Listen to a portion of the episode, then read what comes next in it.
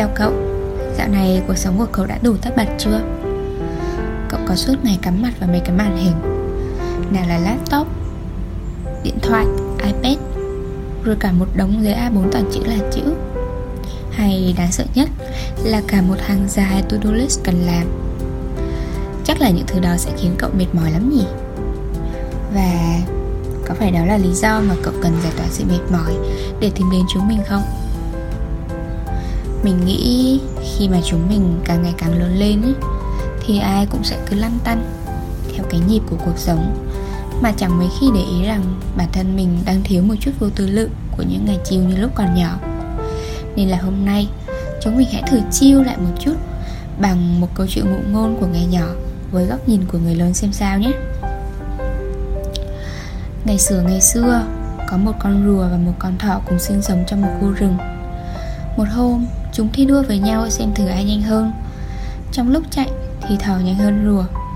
Nhưng sau đó một chút thôi Thỏ lại nằm ngủ một giấc Vì nghĩ rùa chậm chạp không theo kịp.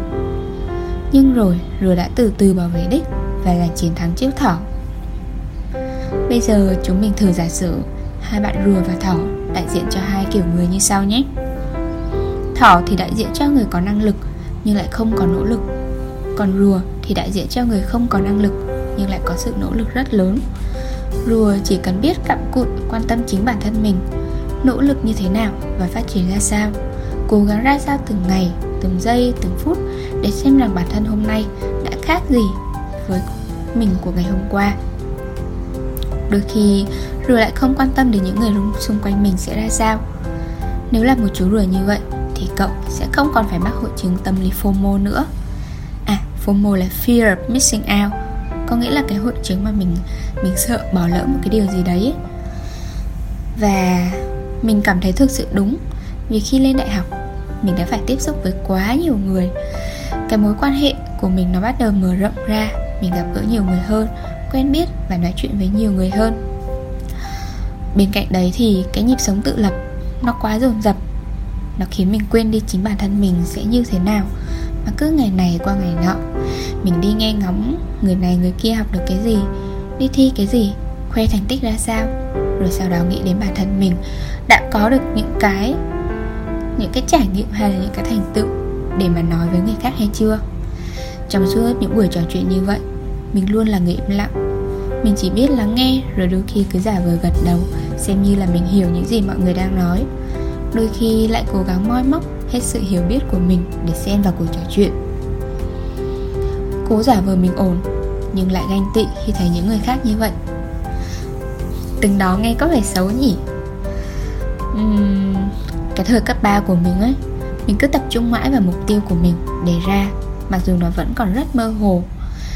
Đấy là cái việc mà mình cố gắng để thi đại học điểm thật cao. Mình bỏ mặc hết những bạn bè xung quanh điểm trên lớp ra sao họ phát triển như thế nào? Họ học giỏi được thầy cô khen ngợi. Rồi mình cứ cố gắng ôn tập những cái môn thi đại học. Và cuối cùng kết quả cho sự nỗ lực của mình đã đến. Mình đạt được điểm như mình kỳ vọng.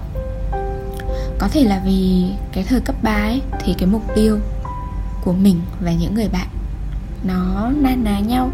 Đều là mục tiêu về điểm số hay là mục tiêu về um, những trường đại học.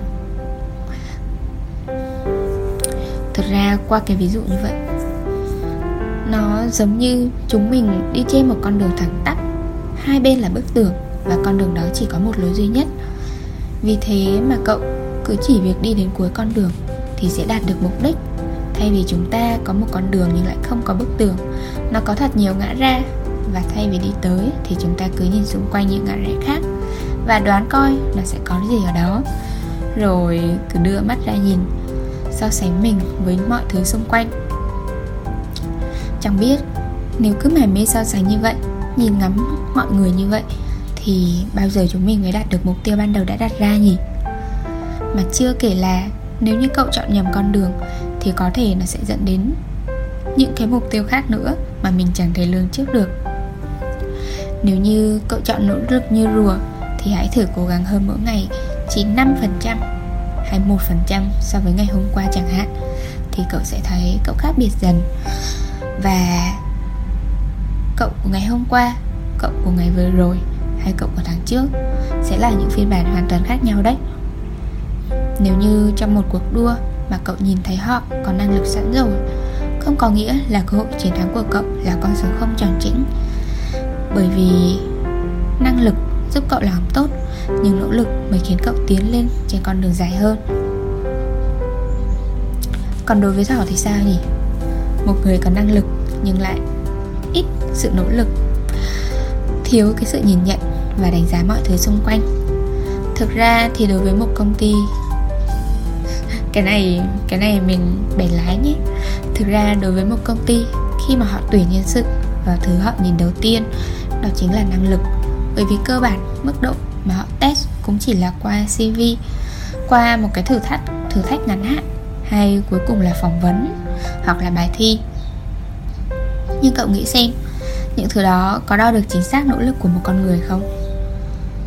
Thay vì họ cho mình xem chứng chỉ này, chứng chỉ kia, thì nên đi kèm là em đã làm được cái này trong bao lâu và em đã đạt được những mục tiêu như này hay học được cái kia trong quá trình như thế nào. Em đã trải qua những cái thành tựu hay là những cái khó khăn, những cái cột mốc trong cuộc đời mình như thế nào. Những cái điều đó những cái câu hỏi như vậy nó thể hiện được sự nỗ lực của cậu trong một hành trình nhất định nào đó trong chính cuộc sống của bản thân cậu. Đợt trước khi mà tụi mình thành lập kênh podcast này ấy, tụi mình cũng tính đặt tên nhân vật dẫn trong podcast là rùa và thỏ. Cũng bởi vì người ta biết đến rùa và thỏ như hai linh vật đại diện cho sự chậm và nhanh trên một cuộc hành trình nào đó. Và trên cuộc hành trình khám phá cuộc đời mình có người là rùa có người là thỏ. Vì chúng mình từng nghĩ có người bình tĩnh từ từ đến đích theo kiểu an phận như con rùa vậy. Nhưng cũng có người vội vã nhanh nhẹn nhưng hấp tấp như chú thỏ. Tuy vậy, họ đều chịu chung một thứ cảm giác Đó là cảm giác cần phải đến đích. Một cái đích mong đợi Một cái áp lực. Và đương nhiên, trên những con đường Trong chuyến hành trình đó Chắc hẳn cậu sẽ có những nhịp nghỉ cho bản thân. Và nhịp nghỉ đó Chính là đèn giao thông của chúng mình đây. Vậy là câu chuyện rùa và thỏ của ngày hôm nay cũng đã đến hồi kết rồi. Để giao thông chúng mình, xin cảm ơn các cậu Vì đã cùng chu du qua nhiều góc nhìn trong câu chuyện rùa và thỏ vừa rồi. Nếu như cho cậu một sự lựa chọn, Thì cậu sẽ bỏ phiếu cho rùa hay là thỏ. Hãy để lại chúng mình câu trả lời nhé. Bye bye cậu. Hẹn gặp cậu ở lượt chờ đèn giao thông tiếp theo.